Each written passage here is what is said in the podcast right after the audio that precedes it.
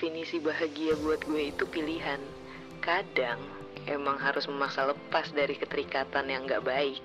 Atau pilihan lainnya adalah duduk tenang dan sabar menunggu semuanya balik lagi di tempatnya masing-masing. Kalau cari-cari dari adiksi ke adiksi lainnya sih namanya candu.